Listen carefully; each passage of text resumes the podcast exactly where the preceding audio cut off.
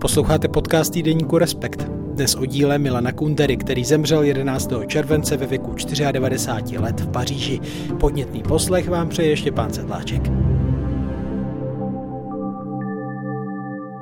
Milan Kundera nás opustil, napsal 12. července na Twitter úřadující francouzský prezident Emmanuel Macron s tím, že se díla českého spisovatele, který našel v 70. letech minulého století útočiště ve Francii, stala díky ironii a genialitě klasikou naší doby.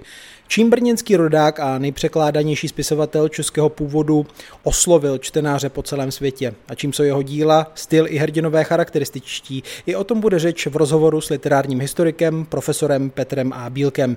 Vítejte v podcastu Týdeníku Respekt, pane profesore. Dobrý den, děkuji za pozvání. Díky za přijetí tady na Ústavu české literatury a komparatistiky v budově Filozofické fakulty Univerzity Karlovy na Palachově náměstí. Dějte. Kdy vy jste naposledy sáhnul po knize Milana Kundery? Vracíte se k němu někdy? Vracím, ale jako nečtu ho soustavně a nečtu ani jakoby už celý ty romány, protože už jsem, myslím, je přečet dostatečně krát, takže spíš z výukových potřeb, jo, že si vzpomenu na nějakou scénu a tak, protože ten Kundera je i na tohle vydatný, jo, jak jste vlastně to téma odevřel tím, že on je fakt, nebo byl a je a bude ještě úspěšný celosvětově, že jo, že on je jako je přístupný, jo, a tím pádem i pro tu výuku to má tu výhodu, že z něj jde jakoukoliv epizodu, scénu nebo rozhovor vytrhnout a používat to. A ono to funguje samo o sobě. Většina těch jiných autorů potřebuje k tomu jako nějaký ten kontext a ty celky a tak, jo, že koneckonců je to vidět i na těch nekrolozích, jak ty autoři, jak se rochní v tom, že vyberou z toho románu jednu, dvě věty a ono to sedí na to, co chtějí zrovna říct. Takže se k němu vracíte i v rámci, řekněme, nějakého odpočinku s literaturou, nebo spíš z hlediska odborného výzkumu a tak? To asi odpočinek ne, jo. Není odpočinkový autor, protože on tak jako irituje, něco s váma dělá, jo? Že já když si chci odpočinout, tak si čtu povídky s Sherlockem Holmesem nebo Draculu a tady tyhle ty věci. Ale ten Kundera, to je trošku jiná věc, která zase má tu výhodu, že dneska my už, když vykládáme cokoliv z té literatury, tak vlastně nemůžeme předpokládat, že to ty lidi budou znát, že jo? Už se nevykládá, vynucuje četba Máje, Babičky, Kytice, povídek Malostranských a tak dál. Kánon padnul v tomhle, jo, nebo každá škola, což asi je dobře, má nějaký svůj a zaplať pámu, kdyby každá měla a věděli proč a co učej. Ale u toho Kundery a u těch věcí jako Nesnesitelná lehkost bytí nebo Žert je výhoda, že buď se dá předpokládat, že to četli, anebo se aspoň dá tvářit, že to jste první číst měli a je to vaše chyba, pokud jste to nečetli. Jaký primární smysl nebo účel, myslíte, v literatuře viděl právě autor Nesnesitelné lehkosti bytí? To je pěkná, ale hrozně jako těžká a spekulativní otázka. Jo? Já mám jenom pocit jako a ničím nedoložitelný a tohle je zároveň taková ta spiritualita, jo? Že prostě nemůžete dojít k nějaký materializaci a k exaktnímu vyjádření, ale já to vidím, že pro něj to všechno byla prostě taková jako hra, testování a tak, jo? Že ten Kundera je prostě hráč, který to zkouší. Někdy tak jako s proměnutím přezdistráčsky, že jo, stalinistická poezie 50. let a veze se jakoby v tom hlavním proudu. Někdy tak, že si to jako načinčá, že vlastně už je zásadně jiný, i když de facto není. Jo, to je ta epizoda nebo ta fáze směšných lásek a žertu. A někdy opravdu tak, že se mu stane to tež s těm hrdinům, že přešvihne ty síly. Jo. Já mu věřím, že tou sovětskou okupací on Milan byl opravdu zaskočený, jo, že s tímhletím nepočítal, ale nemá cenu vůbec spekulovat o tom, jestli teda by se choval jinak, kdyby si prostě to vykalkuloval jiným způsobem. Jo, ale tohle to vlastně takový, to, co dělá i s těma postavama, jako hodit je do nějaký situace a pak vlastně jako velice cynicky pozorovat, co se s těma postavama děje, jo? Že v tom je nějaká monstrozita. A to si tak jako, jestli můžu, tak prostě aplikuju i na toho autora, jo? Tenhle ten typ nějakého toho masochismu, prostě vlíz do té mašiny a vidět, co se mi stane. Takové experimenty hodit do labirintu myš a koukat. Přesně, protože to jsou vlastně všechny ty jeho postavy, že jo, na těch není nic lidského, jo, to jsou laboratorní zvířátka, prostě uvidíme, jak zareagujou, no, když tak chcípnou, že jo. Milan Kundera byl jako spisovatel známý tím, že usiloval o to, aby v popředí stálo samotné dílo, ne jeho autor. Tak k tomu, myslím, můžeme v tom dnešním podcastu do značné míry splnit a zaměřit se právě na to dílo. Mohl byste přiblížit právě tak trochu z rychlíku nebo z nadhledu jeho dílo a třeba ho rozdělit do nějakých hlavních fází? Jo, to se nabízí, jo, protože to je zase taková ta školská věc, prostě první etapa, jo, řešil sociální problémy, druhá etapa řešil milostné problémy a tak a ten Kundera se v tomhle nabízí. Tam jenom ještě si dovolím ten komentář k tomu, jak jste to uvedl, protože ona je v tom zase určitá ironie, která nevím, jestli by se mu líbila nebo nelíbila, protože tohle je ta jeho vehementní manifestace, že jo? Autor má zmizet, zbyde jenom dílo. Když se podíváte na ty nekrology, tak většina těch nekrologů zkouší odhalit tajemství mysteriózního autora, že jo? A to dílo je jenom taková jako vycpávka na pozadí. Nicméně, abychom se k tomu vrátili, tak jako tam ono to vlastně jako je zase vděčný a výukově hezky použitelný, protože je to i jakoby sladěný s tou dobou vždycky. Jo, to dílo odpovídá vlastně naladění té dané doby, takže máme tu první fázi ty stalinistický poezie, souhrnně řečeno, která bude obnášet tu echt stalinistickou prvotinu Člověk zahrada širá, poému Poslední máj, no a pak už z toho trošku jakoby vybočují ty monology, jo? A to je zase ta věc, že ono jsou to jakoby nějaký relativně uzavřený celky a monolity, ale nemají úplně pevný hranice, už na tom počátku ten Kundera publikující jenom v novinách a časopisech, tak je vlastně už taková, ještě jaková ta divná směsice jako mladíka okouzleného avantgardou a raným nezvalem, ale zároveň už toho devotního a ideologii přijímajícího komunistického mladíka a tak. A stejně tak ty monology už jsou prostě jakoby nějakým vystupováním, nastavováním něčeho jiného.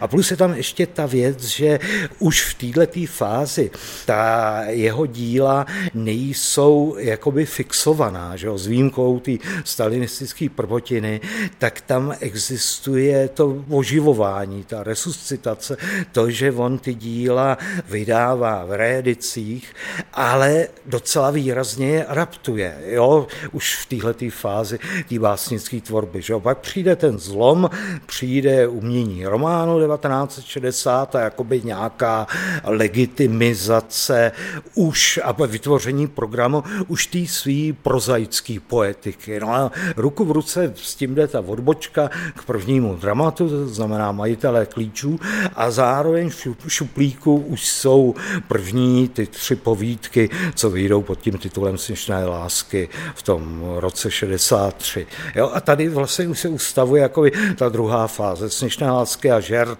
mají hodně společného, jako i ten princip té postavy, která si enormně věří a je přesvědčena, že to všechno má pod kontrolou a ono se to zvrátí, že z toho žertéře se stane oběť žertu a už tam vstupují prostě nějaký ty ironický nebo jiný dějiny, jo, taková ta nadlidská síla, která je podobná té laboratoři, když jsme mluvili o těch laboratorních zvířátkách. No a to je žert, který jako sám o sobě ukončí tady tu fázi, kterou pak reálně, že ukončí okupace sovětská, ale zároveň i tam je nějaká kontinuita, protože ten žert zase on tak jemně jako přepracovává v těch třech vydáních 67, 68, 69.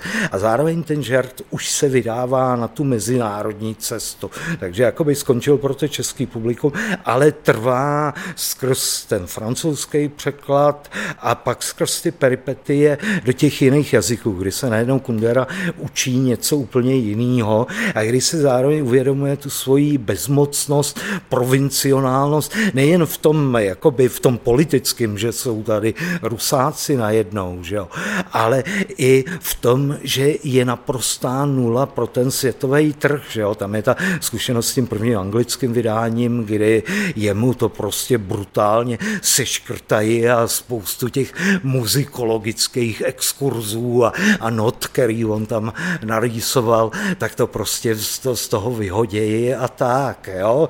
No a tím přijde tahle ta fáze vlastně té nejistoty a toho hledání, kdy zůstává tady a neví, co bude, že jo? A je v nějakém šoku a tak. A píše Život je jinde a Valčík na rozloučenou a adaptuje teda Diderota. No a pak zlomem bude ten odchod do Francie 74 a rozhodnutí tam zůstat 75.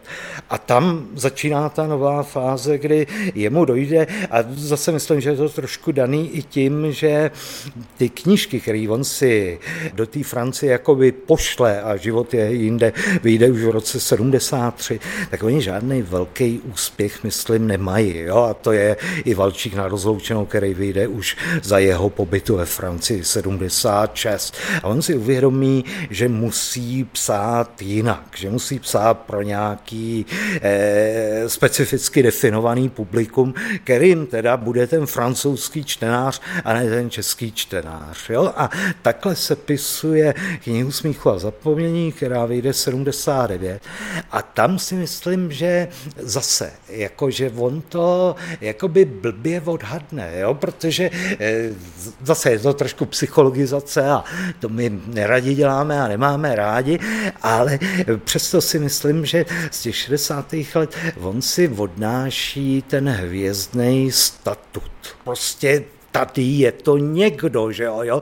Tady je to člověk, který je zajímavý i pro rozhovor, pro časopis Vlasta a nejen literární noviny, jo? Když to v té Francii, on je vlastně nikdo, že jo? A máte tenhle ten útrpný život daný i tou jazykovou bariérou, jak zmiňuje Věra Kunderová, on si v té době ty přednášky píše a větu od věty, slovo od slova, je čte a to by nikoho nebavilo. Jo?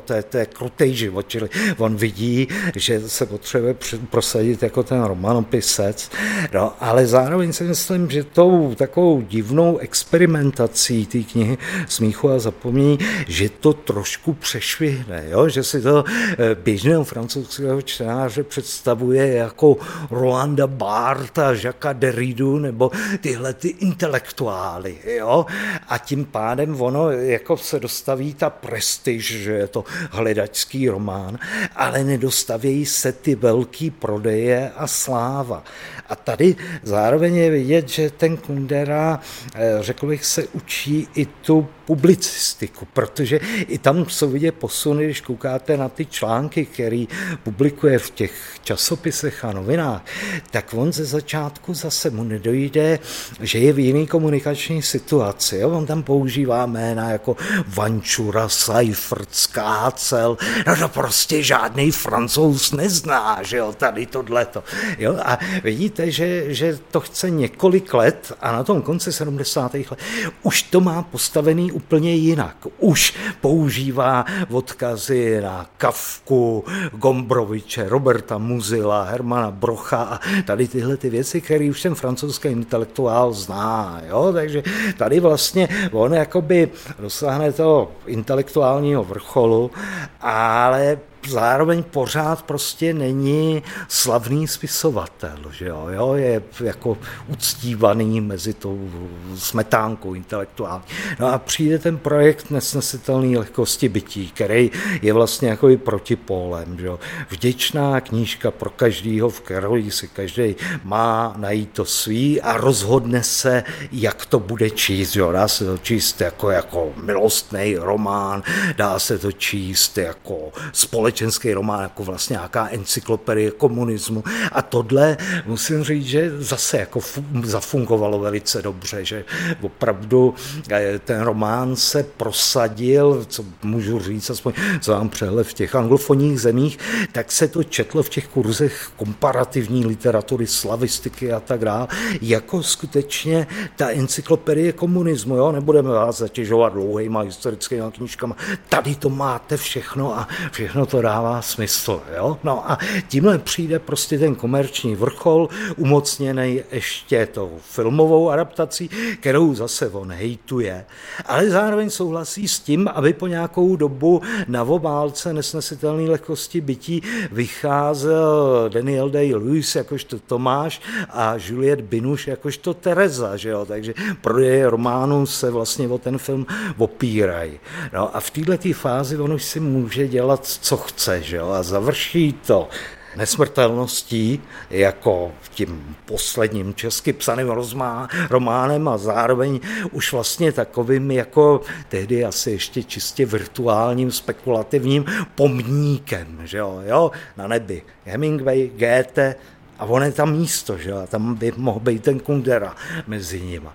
No a pak přijde už taková ta fáze toho, kdy si píše vlastně jako víc pro sebe, že jo? Udělá to gesto toho přechodu z češtiny do francouzštiny, protože Nesmrtelnost je ještě psaná česky jakožto rukopis a následují ty 4 francouzsky psané romány plus knížky esejů, jo? To začne už tím uměním románu 1986, což je první vlastně, co už publikuje teda rovnou francouzsky, bez toho českého rukopisu, někým překládanýho a tak. A to už mi přijde, že je takovej prostě ten zralej mistr na nebesích, jo, takovej prostě ten starý Goethe, který když někdo přijde, tak jako trousí nějaký moudra. A je to vlastně takový, už mi přijde, že je to meta, jo, že tím už neloví jiný čtenáře, ale vlastně nám akademikům nabízí falešný nebo šikovný klíče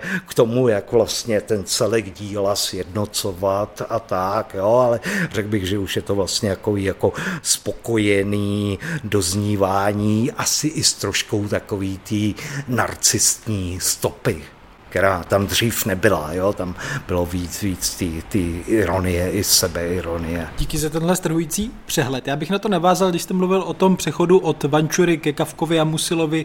To souvisí možná i s nějakou vědomě budovanou image toho středoevropana a tématem střední Evropy v jeho podání, které nějak zprostředkoval tomu západnímu publiku. Bylo to vědomé, nebo pomohlo mu to a možná tak vlastně je autorem i určité vize nebo představy střední Evropy, která dnes přežívá? Já si myslím, že to bylo jednak vědomé a jednak nevyhnutelné, jo? Protože on se v té Francii objevil jako člověk bez kontextu, že jo? Kdo to je prostě, nějaký cizinec, že jo? A tím pádem on si vlastně trošku budoval tu personální story, ten příběh životní, jo, to jádro, co mu vyčítá Novák, že lhal a tak. Jo. Já tohle vidím trošku jinak, protože jednak to beru jako určitý gesto svobody, že jo, neznáte mě, tak se vám nějak představuju. A když se prostě představuju, tak nemůžu otravovat se všema nejistotama, věcma, ani se všema hříchama, že jo, a tak, jo. Je to prostě nějaká komunikační situace. Ale k tomu životnímu příběhu, jakkoliv teda podivně konstruovanému a vlastně teda mytologizačnímu, tak vám potřeboval vybudovat nějakou širší identitu, že jo? Protože ta Francie té země příchozích ze všech možných světadílů a tak. A on tím pádem si potřeboval vytvořit vlastně tenhle ten koncept jakoby nějaký té tradice středoevropské literatury, která tady byla, která je veliká, zajímavá, že jo? Je to jiná verze modernismu než Joyce, Woolfová, Proust a tyhle ty věci, ale která zase mu krásně fungovala rétoricky, že on je vlastně ten poslední nositel té tradice, že jo? Z té skromnosti se tam jako nezařazoval, ale ono to vždycky vyznělo, že jo?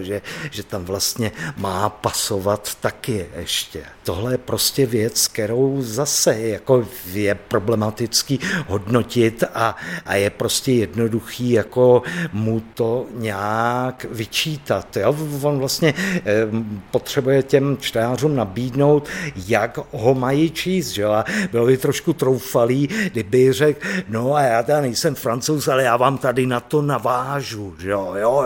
Já tomu rozumím, já to umím a tak. Takže on jakoby tady volí, že jo, něco jiného, něco trošku exotického, ale zároveň uchopitelného, jo? Protože toho Kafku oni opravdu ty Francouzi v pohodě znají.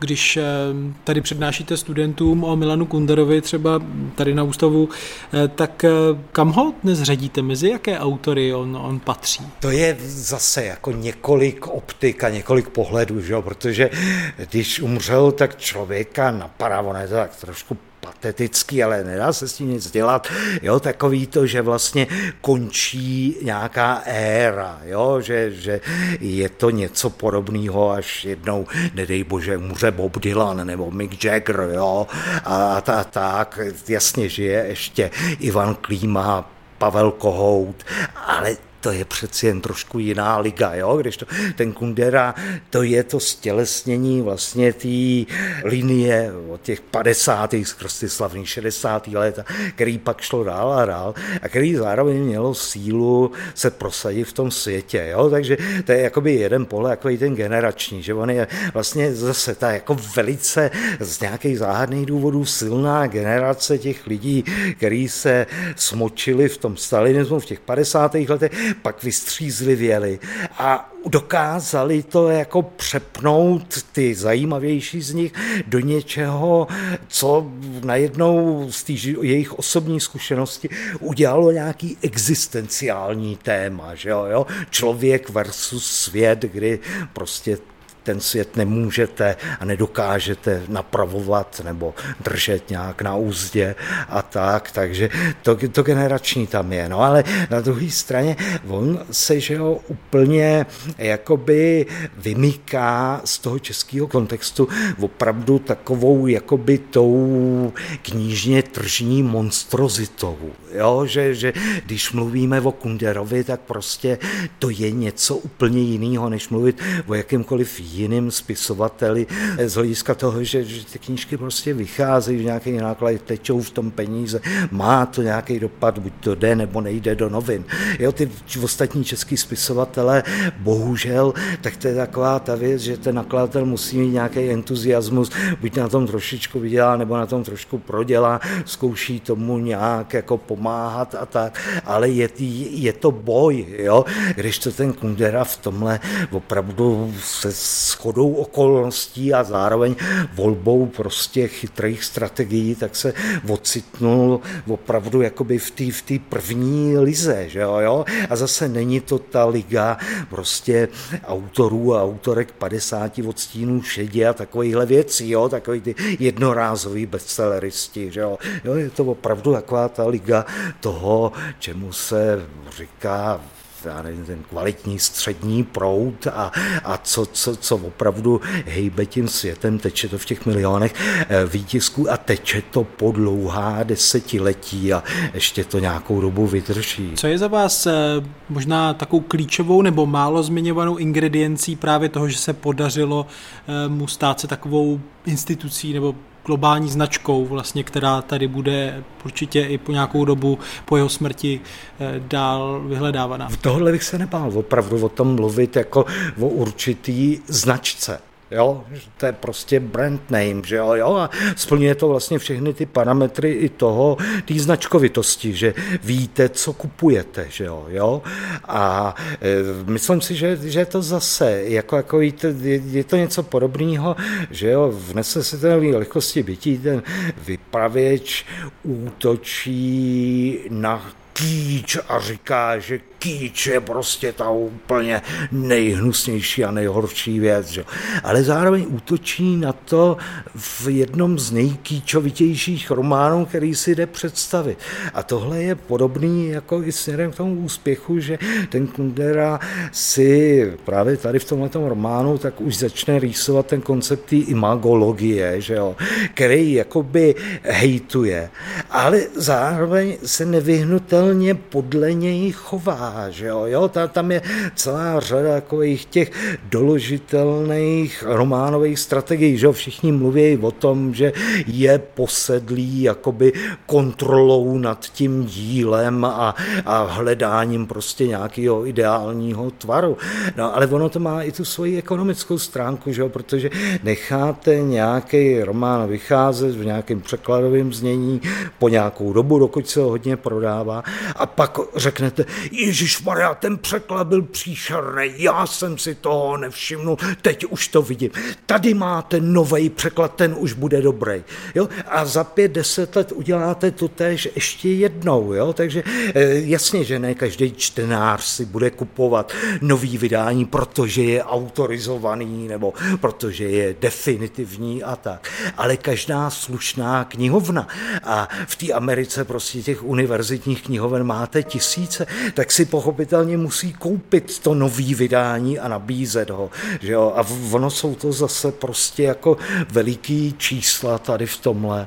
Takže jako já zatím vidím velice, jo, to není člověk ztracený ve tyranské říši médií a uměle vytvářených obrazů. To je člověk, který se v tom umí bravurně pohybovat. Klobouk dolů. Pojďme blíž právě k té jeho tvorbě a konkrétně románům. Tak čím oni jsou specifické? Kdybychom jich několik dali tady na stůl a aniž bychom věděli, že na přebalu je to jméno, ta značka Kundera, tak jsou tam nějaké opravdu výjimečné rysy? No, výjimečná je jako ta kompaktnost, ta souřadnost a to, jo, že málo kdy, ono se vám to může líbit víc nebo míň, ale málo kdy nedočtete Kunderův román, možná s výjimkou těch pozdních francouzských, z toho důvodu, že byste se v tom cítil ztracen, že jo, protože ono vstoupíte jako do nějakého tak trošičku labirintu, ale velice rychle začnete vidět takový ty poznávací body, že jo, že všechno to funguje vlastně na tom jednoduchém principu nějakých binárních opozic, jo. Tohle zase je jenom nějaká nedoložitelná spekulace, že ten Kundera, když vystřízlil z té stalinistické epochy, tak vlastně zažil tu revitalizaci českého strukturalismu, pražské školy, jo, a ono tohle není jako meritum té pražské školy, ale i ten francouzský strukturalismus, tak jako Lewis říká, prostě základem jsou vždycky protiklady, binární opozice, to je to nejjednodušší a na tom jde potom stavět něco složitějšího. No a podobně pracuje i ten Kundera, že jo? Že vlastně všechno jsou to takový ty skládačky, kdy máte něco a proti tomu něco. Jo? Nesnesitelná lehkost bytí je v tomhle nejviditelnější, jo? Takže tam máte jednoduše jako i ten pól mužských postav, ženských postav, ale okamžitě si řeknete, no ale ono to tímhle nekončí, to je zajímavý, protože na druhé straně tam máme jako i ty postavy spirituální, oduševnělý Teresa Franz a vedle toho tělesný postavy Tomáš Sabina. A tady už nám to nefunguje na principu mužský-ženský, ale teda spirituální, tělesný, ale zase je to jednoduchá binární opozice. Jo? A takhle vlastně postupujeme dál a dál. Jo? A tenhle kompoziční princip, já myslím, že je vidět všude. Jo? Že na začátku žertu si všimnete toho, že je tam to říkáme topos, jo, takový ten ustálený vyprávěcí prvek návratu do místa dětství nebo do rodného města. Že jo. Jakmile vás napadne, nebo si všimnete toho, že ono to má v té úvodní kapitole i takovou tu dost zřetelnou podobu Odysseova návratu. Jo. Akorát zase s tím chytrým rozdílem, že Odysseus má fyzickou jizvu, má zranění a proto je poznán, že Chůva ho pozná. Když to tady Lucie, jakožto holička, která holí navrátivšího se Ludvíka, nemůže poznat, protože Ludvíkova jizva je tam vevnitř, jo? Je to duševní ublíženost a tak. No a jakmile se tohle chytnete, tak najednou zase vidíte, že je to prostě vydatný kompoziční princip pro celý žert, že on tam neustále tahá jakoby ty prvky z těch antických mýtů, který ale zase jako dokonale převrací. Že? Helena Trojská si může vybírat kohokoliv a vznikne kvůli ní válka. Helena v žertu bere kohokoliv a nechce jí vůbec nikdo a vznikne kvůli ní nějaká pseudoválka. Jo? A takhle se prostě dá jet dál a dál. Čili a zároveň ono to pěkně funguje, že jak říkám, člověk se tam necítí ztracený a má takovou tu radost, že objev, no jo, a to je přesně to, co si představili ty strukturalisti, že prostě hledáme další a další vazby, vztahy a jednou dojdeme k nějakému celku. A u toho Kundery ono to vydrží nadlouho, protože tam jako je spousta těchto prvků, jako jich vzájemných vazeb je, ale zároveň se tak jako problematizujou, převracujou, jo? V tom díle se tak jako neustále vaří a skládá jinak a tím pádem to není úplně nudný a není to fádní, tak jako třeba ten současný český mainstream, který je příšerný tím, že ty vazby poznáte, ale ono už se tam nic nepohne, že jo, to se prostě vybuduje a jede se takhle dál 700 stránek. Řekl byste, že Kundera v něčem posunul ten žánr románu, že se tady dá mluvit o nějakém kunderovském románu, že na něj navazují někteří další autoři? Já myslím, že ne, protože ty návaznosti nedopadají dobře. Když se dá na něco navazovat, to musí být takový, aby na to opravdu navazovat šlo. A tady si myslím, že to není tím, že ten Kundera by to zašumloval tak, že by na to navázat nešlo, jo? Jako když uděláte prostě nějaký dokonalý uzel a to. Ale že je to spíš tím, že on neposunul, on jenom ho jako tu nabízející se a existující románovou strukturu, kde si on bere jak takový ten tradiční realistický román toho 19. století, o kterém říká, že ho nemá rád, ale zároveň ho používá. Jo? V nesnesitelné lehkosti bytí ten základní, to rozdělení těch postav, to je prostě vypůjčený z Anny Kareninový. Jo? S tím se nedá nic dělat. Je to zase jenom posunutý jakým jiným vězněním. A tohle namíchá jakoby s tím modernistickým. No a celý z toho, on to umí využít. Jo? On umí udělat prostě uhlazený a pěkný románový tvar. Jo? Všichni prostě v úctě kejveme před Musilovým mužem bez vlastností, ale kolik z nás to přečetlo od začátku do konce soustředěně a náruživě a tak. Jo, když to ten Kundera z toho dělá takový ty úhledný balíčky a tím pádem on spíš jakoby ten produkt finišuje. Jo? A na to už se navázat nedá. To buď děláte kopie a to je pak blbý, a nebo musíte jít někam jinam a to už můžete začít sám od svýho. Že jo. Jste zmínil vlastně taková jistá návaznost na ty modernistické romány, tak v jakém vztahu on potom byl k té postmoderní literatuře? No, to je jako zajímavý, protože i tam je to nějaký jakoby dvojaký, jo? Že on ze sebe dělá toho dědice a posledního nositele té modernistické tradice. Ale zároveň jako nemusí se kvůli tomu dělat nějaký divoký kotrmelce, tak vlastně něco už splňuje ty parametry toho postmodernismu. Jo, ne, že by se on rval do té nálepky, nebo že by ty postupy dodržoval, protože oni to splňují už Směšný lásky nebo Žert, kdy prostě o postmodernismu nevěděl ještě nikdo nic. Jo? Je to prostě daný takovou tou hravostí a ironií, což jako je jeden z rysů postmodernismu, ale je to prostě schoda. Že jo? I Kafka je do určitý míry hravej a ironický a tak. Jo? Ale je pravda zase, že třeba ta nesnesitelná lehkost bytí, tak se může jevit hodně postmodernistická. Jo? Když to položíte vedle Ekova Jména růže, tak vlastně to dělá úplně totéž, jak už jsem říkal, tak vám to umožňuje dočíst jako milostný příběh, jako román o komunismu, anebo jako román o psaní románu, že jo, takže jako, ale nemyslím si, že je tam jako nějaký program, jo, protože zase do toho postmodernismu on by vplynul, on by byl jedním z mnoha postmodernistů 80. 90. let, když to být tím posledním nositelem té modernistické pochodně je vlastně zajímavější pozice. Někdy je možná zajímavé se podívat na protiklad nějaké věci, aby jsme viděli tu věc samou. Tak co je taková antiteze Milana Kundery? No, to je dobrý, jo.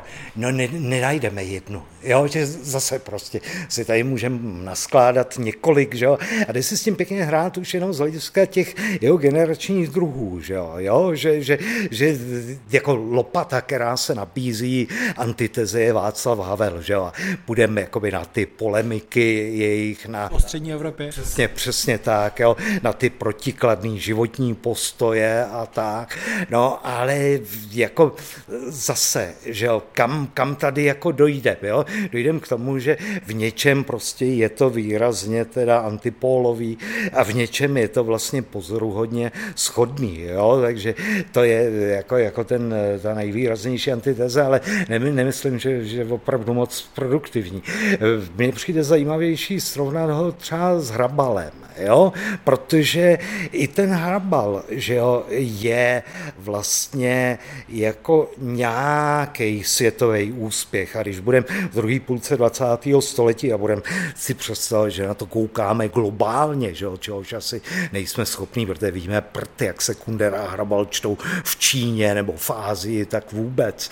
Ale přeci jen ten Hrabal se jeví jako takový ten druhý český velikán, že jo, ten autor, který přesahuje a jde do toho mezinárodního kontextu, kde zajímavě mluví. Ale je tam jako zjevně prostě je to jiný level, jo, v tomhle z hlediska čistě toho komerčního úspěchu, tak ten Kundera je o stupeň výš, protože je to vstřícný, je to úhledný, jo, když jdete unaveně galerií, prostě, kde jsou takový informel a abstraktní malby a pak uvidíte Andy Warhola, tak zajásáte, že jo, tady to všechno dává smysl, tohle to znám a tak.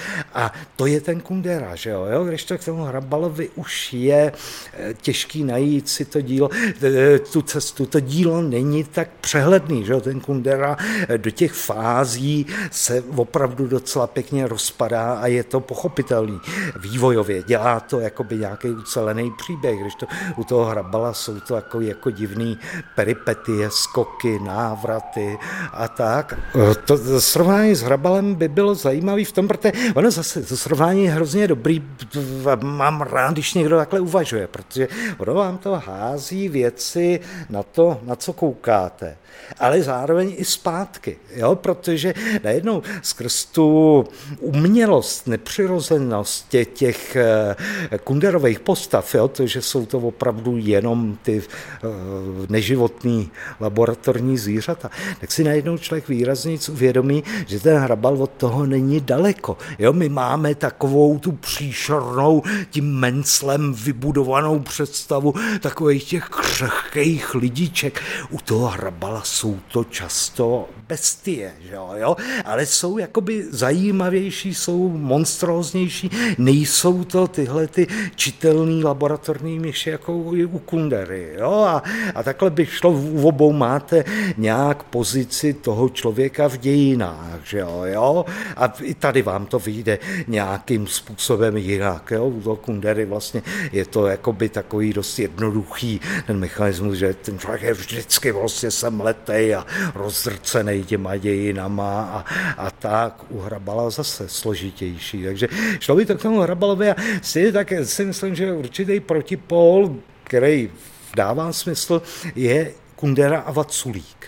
Jo, protože u toho Kundery se ledasco tváří, že je to ta autobiografie, jo, že prostě tady se nám autor vyznává a tady mluví sám za sebe, protože říká, tatínek hrál na piano a tatínek ohluchnul a tyhle ty věci. Ale ono to autobiografický nikdy není, nebo je to vždycky prostě pod kontrolou a je to jenom jakási hra na autobiografii. Jo? A tady nám, že ten Vaculík přijde jako i ten protipól, jo? Když si vezmete prostě Knihu smíchu a zapomnění a Český snář, tak ono se to zdá, že je to úplně obrácený. Ale zase, jako najednou nám dojde, že i u toho Vaculíka to prostě není nějaký jednoduchý buranství, já to tam rovnou nafrkám do toho textu, že i tam to jsou jakoby složitý stylizace a tak, jo, že ten Vaculík není prostě nějaký jako zaznamenavatel života a tak, jo, takže to mi přijde, že jsou takový ty paralely, které mě momentálně napadají jako nosný. Jste zmiňoval, že do Vídně Kundera dokázal využívat některé ty struktury, možná i mýtické postavy a vyprávění, na které dokázal potom postavit ty reálie 20. století. Tak když se ještě podíváme trochu blíže na ty hrdiny jeho knih, tak je to určitý typus, jsou něčím specifické, jsou to opravdu takové jenom laboratorní myši? Já myslím, že víceméně jo, že vlastně vždycky jsou to jakoby nějaký schematizace a zároveň nějaký výpůjčky, jo? Že tohle zase, když ten Kundera mluví o těch svých inspiracích, tak na tom je vlastně zajímavý a zase je to součást toho úspěchu, že on jede vlastně takovej ten nejvíc mainstreamovej kánon té evropský literární a kulturní tradice, že jo? Povědomí o Homérovi máme všichni, Don Quichota jsme nějak jako všichni přečetli je, nebo víme, o co jde, že jo. To tady Stern, Diderot, jo, a takhle do 19. století, jo. Všimněte si, že on nikdy nepracuje jako s nějakým autorem na okraji, kterýho on by vyšťáral a teď by nám ho předváděl jako zajímavýho, jo. On si opravdu vybírá, jako co už je hotový a co zní blbě, ale nemyslím to, co už je jako přečvejkaný, jo, co už je nějakým způsobem nosný prostě jakožto figura. Jo? Má potom nějaký společný jazyk, společnou půdu s tím čtenářem, aby... Přesně, jo, že vlastně tohle jsou vždycky jako takový ty emblematický věci, že jo, v Nesnesitelné lehkosti bytí ten Tomáš, aby byl tím člověkem na ženský, aby dělal ty experimenty, tak by vlastně mohl mít jakoukoliv profesi, že jo, ale on z něj udělá toho lékaře, protože zase okamžitě tam má nafutrovaných spoustu významů, který, že nejen nějaký veliký romány, ale i ta dobová popkultura, seriály a tohleto tomu lékaři připisuje a určitý klišé, s kterým se on pak jako nemusí vůbec párat, jo? Že vlastně z hlediska těch postav je to takový, jako když koupíte polotovar, ale pak ho zároveň jako ještě nějak důkladně upravíte a to stejný, tak jakoby zjedinečníte. Jo? To se mu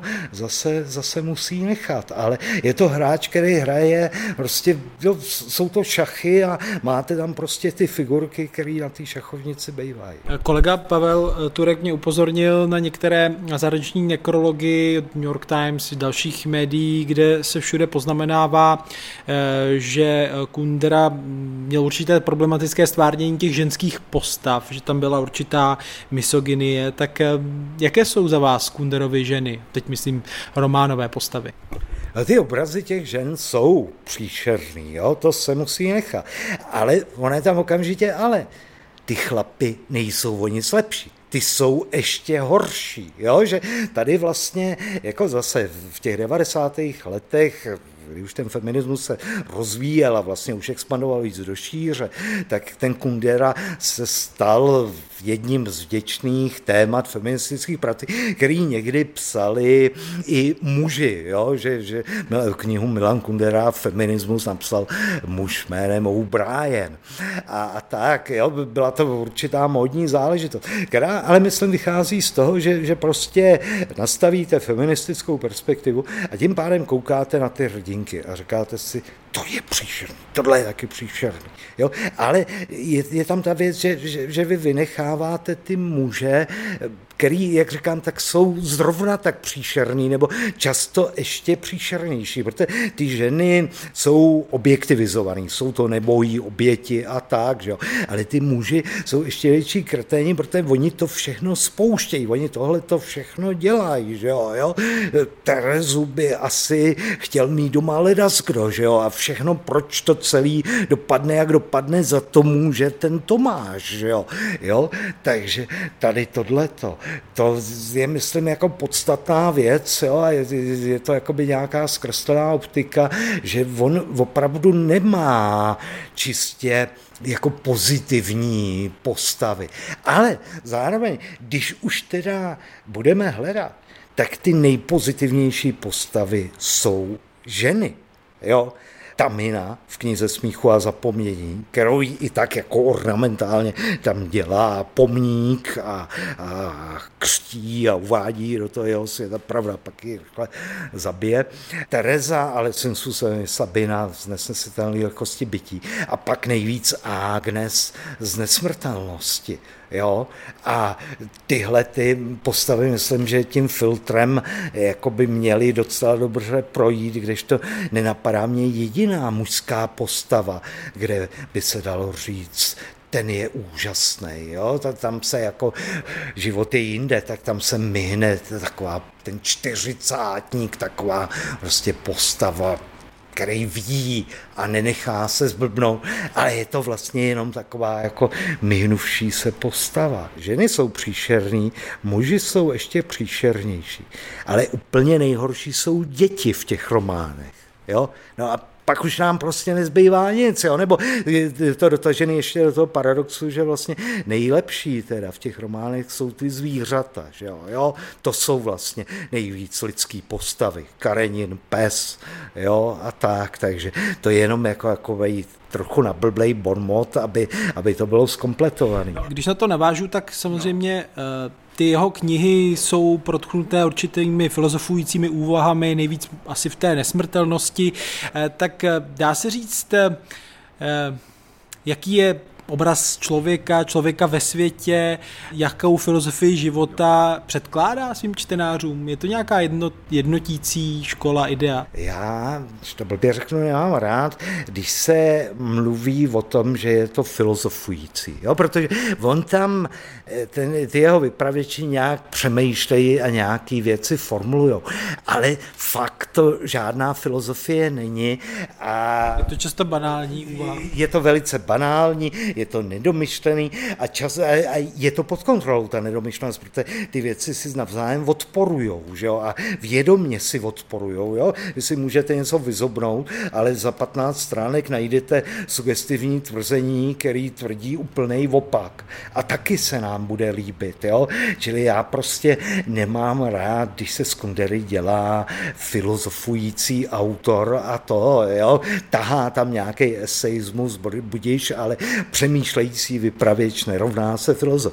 A tím pádem si i myslím, že oni jsou tam jakoby, tam je rozpuštěný jakoby nějaký existenciální pojetí, ale spíš takový, jak ho odkoukal u Camise, Sartra a tak, v těch jejich literárních dílech a ne v nějaký úvahovosti a tak, jo, že u toho Kundery se myslím nedá jako mluvit vůbec o žádný nějaký platformě filozofický, která by tam byla vidět, jo, že i v tomhle je to takový prostě vtahnout do hry jako něco, co se nabízí, že jo? A co možná i jako na někoho zabere, jo? Když zase v nesnesitelné lehkosti přemýšlí o ideji věčného návratu u Nietzscheho, tak to s tím Nietzschem nemá nic společného, že jo?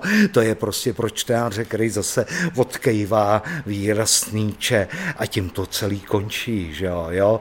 Čili já si tady myslím, že on si vždycky jakoby nějak hraje a že je tam jako nějaká prostě ustálená představa světa, jo? Jako toho opravdu problematického místa, který se nám nějak jako vysmívá a nepatříme do něj a tyhle věci, ale nemá to jako žádnou fundovanost a je to tam prostě jenom, že je to vděčný. Řekl byste, že tady autor se možná tak trochu sám smál nad hrou, kterou zkonstruoval tím, že mu někdo sežral návnadu a že třeba potom i v té pozdnější fázi Milana Kundery, kdy už nemusel tolik dbát na ten úspěch na trhu a tak odhalil nějakou svoji jinou tvář? Já si tímhle nejsem jistý, jo? Že tam myslím, že je velice sugestivní taková ta představa, že on něco hraje, ale zároveň se s tím baví, že jo? Že vlastně dělá zdařile totéž, co se nedaří dělat těm jeho postavám, jo? Rozehrávat ty hry a zároveň zůstat teda nad věcí a kontrolovat, jak to dopadne. Jo? A zároveň jako si úplně, se přiznám, nevím rady s tou pozdní fází takového toho moudrého pána, který se jakoby nějak ohlíží, medituje a jakoby tak jako trousí nějaký klíče pro ty díla a tak, ale tam, jak jsem říkal, tak mi to přijde už takový jako hodně narcistní, samolibý a zároveň jakoby pochopitelný, protože on už se nemá kam hnát, jo? Po té nesnesitelné lehkosti bytí už nemá jediný důvod, aby psal další komerčně úspěšný trhák, že jo? Takže si tak jakoby sedí a spisuje ty věci, ale vlastně tohle mi přijde zároveň jako i dobrý, že to zůstane navždycky zahalený, jo? Že se mu podařilo asi vymazat takový ty stopy, ty autorské intence, že o tom Kunderovi opravdu jako nemá smysl uvažovat v tom smyslu, co tím chtěl dosáhnout, proč tady tohleto dělal a tak, jo? Že tady tyhle ty psychologizace, protože opravdu mi přijde jako ten základní element, jako ta vášeň toho hráče, který v té chvíli radši udělá tu věc, že pro zajímavou situaci zariskuje nějakou ztrátu, než aby se vždycky choval jenom jako vykalkulovaně a tak, jo? Že on tím je vlastně velice zajímavý, jo? Že zase v té fázi, když on přijde do té Francie, tak on tě první 10 let velice snaživě poskytuje ty rozhovory, jo? To je zase vidět, že jo? Jak tou blbou francouzštinou v té televizi, jak se snaží ty věci vysvětlit a to. No a najednou tohle to utne a řekne, už nic, nebudu mluvit, mizím, ztrácím se za dílem. No a ono to pochopitelně má ten efekt, že v té chvíli se stane vzácným a v té chvíli ho každej, že ho chce objevit. Jo? V tom českém kontextu, že jo? Když teda v těch 90. se ukázalo, že se nevrátí, tak kolem roku 2000, že jo? Když už to dílo začalo článek se trvale vycházel, tak vycházely takový ty články toho typu autor, který se skrývá. No a to je ono, že když se skrývá, kdybyste se neskrýval, tak jste nezajímavý, jo. Čili i v tomhle myslím, že je to hra zároveň, že nedokážeme vyjednat a zjistit, co je prostě chladná, kalkulovaná hra a co ne, i kvůli tomu, že řada těch věcí je tak jako divně interpretovaných takovýma těma Kunderovejma hermésama, že jo, ať už paní Věra, anebo přátelé, jo, kdy z toho vylezou pak takový ty věci prostě Prahu rád nemá a Brno miluje, jo, a my se s tím tady budeme potýkat a vyvozovat z toho nějaký závěry, jo, co tohle to má znamenat, jako měl to celý život, nebo jo, prostě, jakmile jdeme do toho života, tak interpretujeme kávovou setlinu a nemá to cenu. No, každopádně hráč dohrál, ale jeho hry asi budou žít svým vlastním životem ještě nějakou dobu, tak co podstatného ještě může sdělovat v 21. století Milan Kundera nebo v roce 2023 ve svých knihách? Proč za ním budou čtenáři dál chodit? To jsem zvědavej. No, to je dobrá otázka, protože ono už to nějakou dobu vypadalo, že ty věci vlastně, nebo část těch témat vyšumí, že číst Kunderu znamená vstoupit do muzea 20. století, jo, ale vlastně najednou jsme v situaci, kdy řada těch věcí, které jsme měli pocit, že už jsou někde na okraji tohohle světa, tak znova vstupují do toho centra a ono tím pádem to dílo může oživovat. Já si myslím, že ještě nějakou dobu, dokud ty dnešní čtenáře bude zajímat ještě to 20. století, což je otázka už jenom 2-3 desetiletí, že jo? Tak potom vlastně to dílo bude zajímavý i jako to virtuální muzeum, jo? Že prostě ten dojem, že z nesnesitelné lehkosti bytí se dovíte o komunismu vše podstatné a potřebné, tak ten asi nějakou dobu tomu běžnému čtenáři zůstane. Když to je trochu Kunderland. Přesně tak, no jasně, to je naprosto, že jo, ale zase Lersgro tomu opravdu jako podléhá a takhle to je.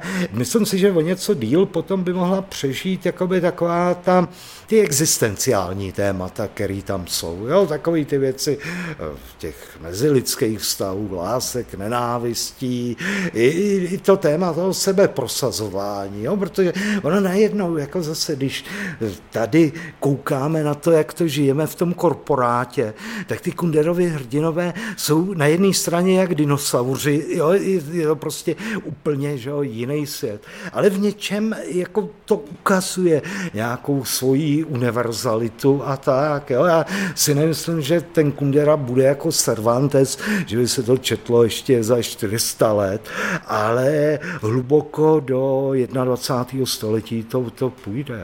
Rezonuje dnes Kundera i v literárně vědních kruzích? Čím může být zajímavý pro literární vědce? On se od té půlky 80. let stal globálním fenoménem literární vědy, jak jsem říkal, učil se na všem možných komparatistikách, slavistikách po celém světě.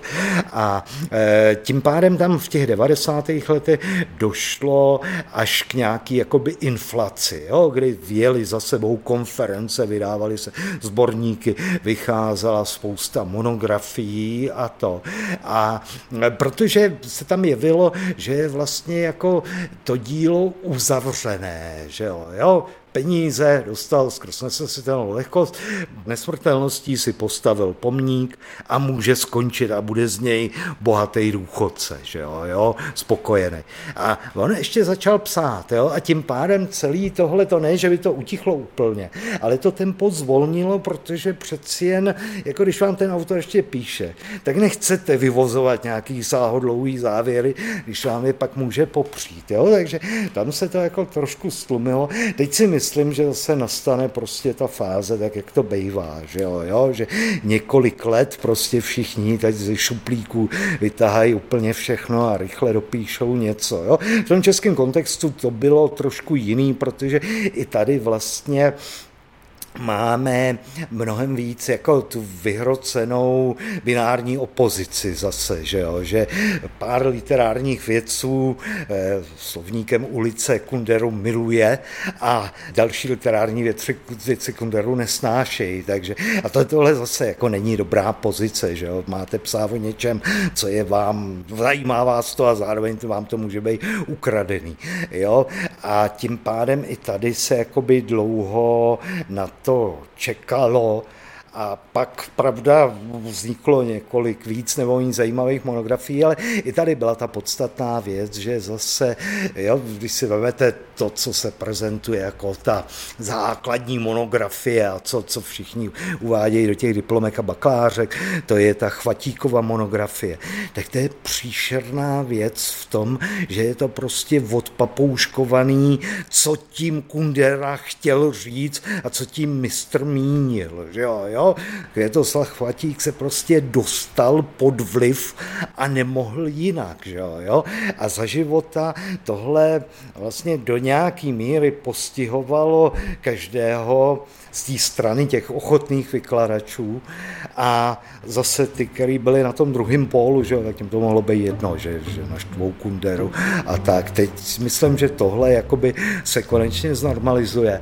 Ale na druhé straně já si v tomhle myslím, že jako nebudou nějaký velikánský a zásadní objevy, jo, že dílo je uzavřeno a můžeme už teď nějak pracovat i s těma posledníma sbírkama esejů a románama, ale já si nemyslím, že to něco zásadního mění a myslím si, že to podstatný jako k tomu Kunderovi už bylo řečený v těch monografiích v těch 90. letech. Zavírá literární historik Petr A. Bílek. Děkuji vám za rozhovor. Nemáte vůbec za co, já děkuji za pozvání. O Milanu Kunderovi se dočtete i na webu týdeníku Respekt a chystaném čísle. Díky, že nás posloucháte i že nás čtete. Připomínám, že podcast vzniká díky předplatitelům a předplatitelkám týdeníku Respekt. Naslyšenou se těší Štěpán Sedláček.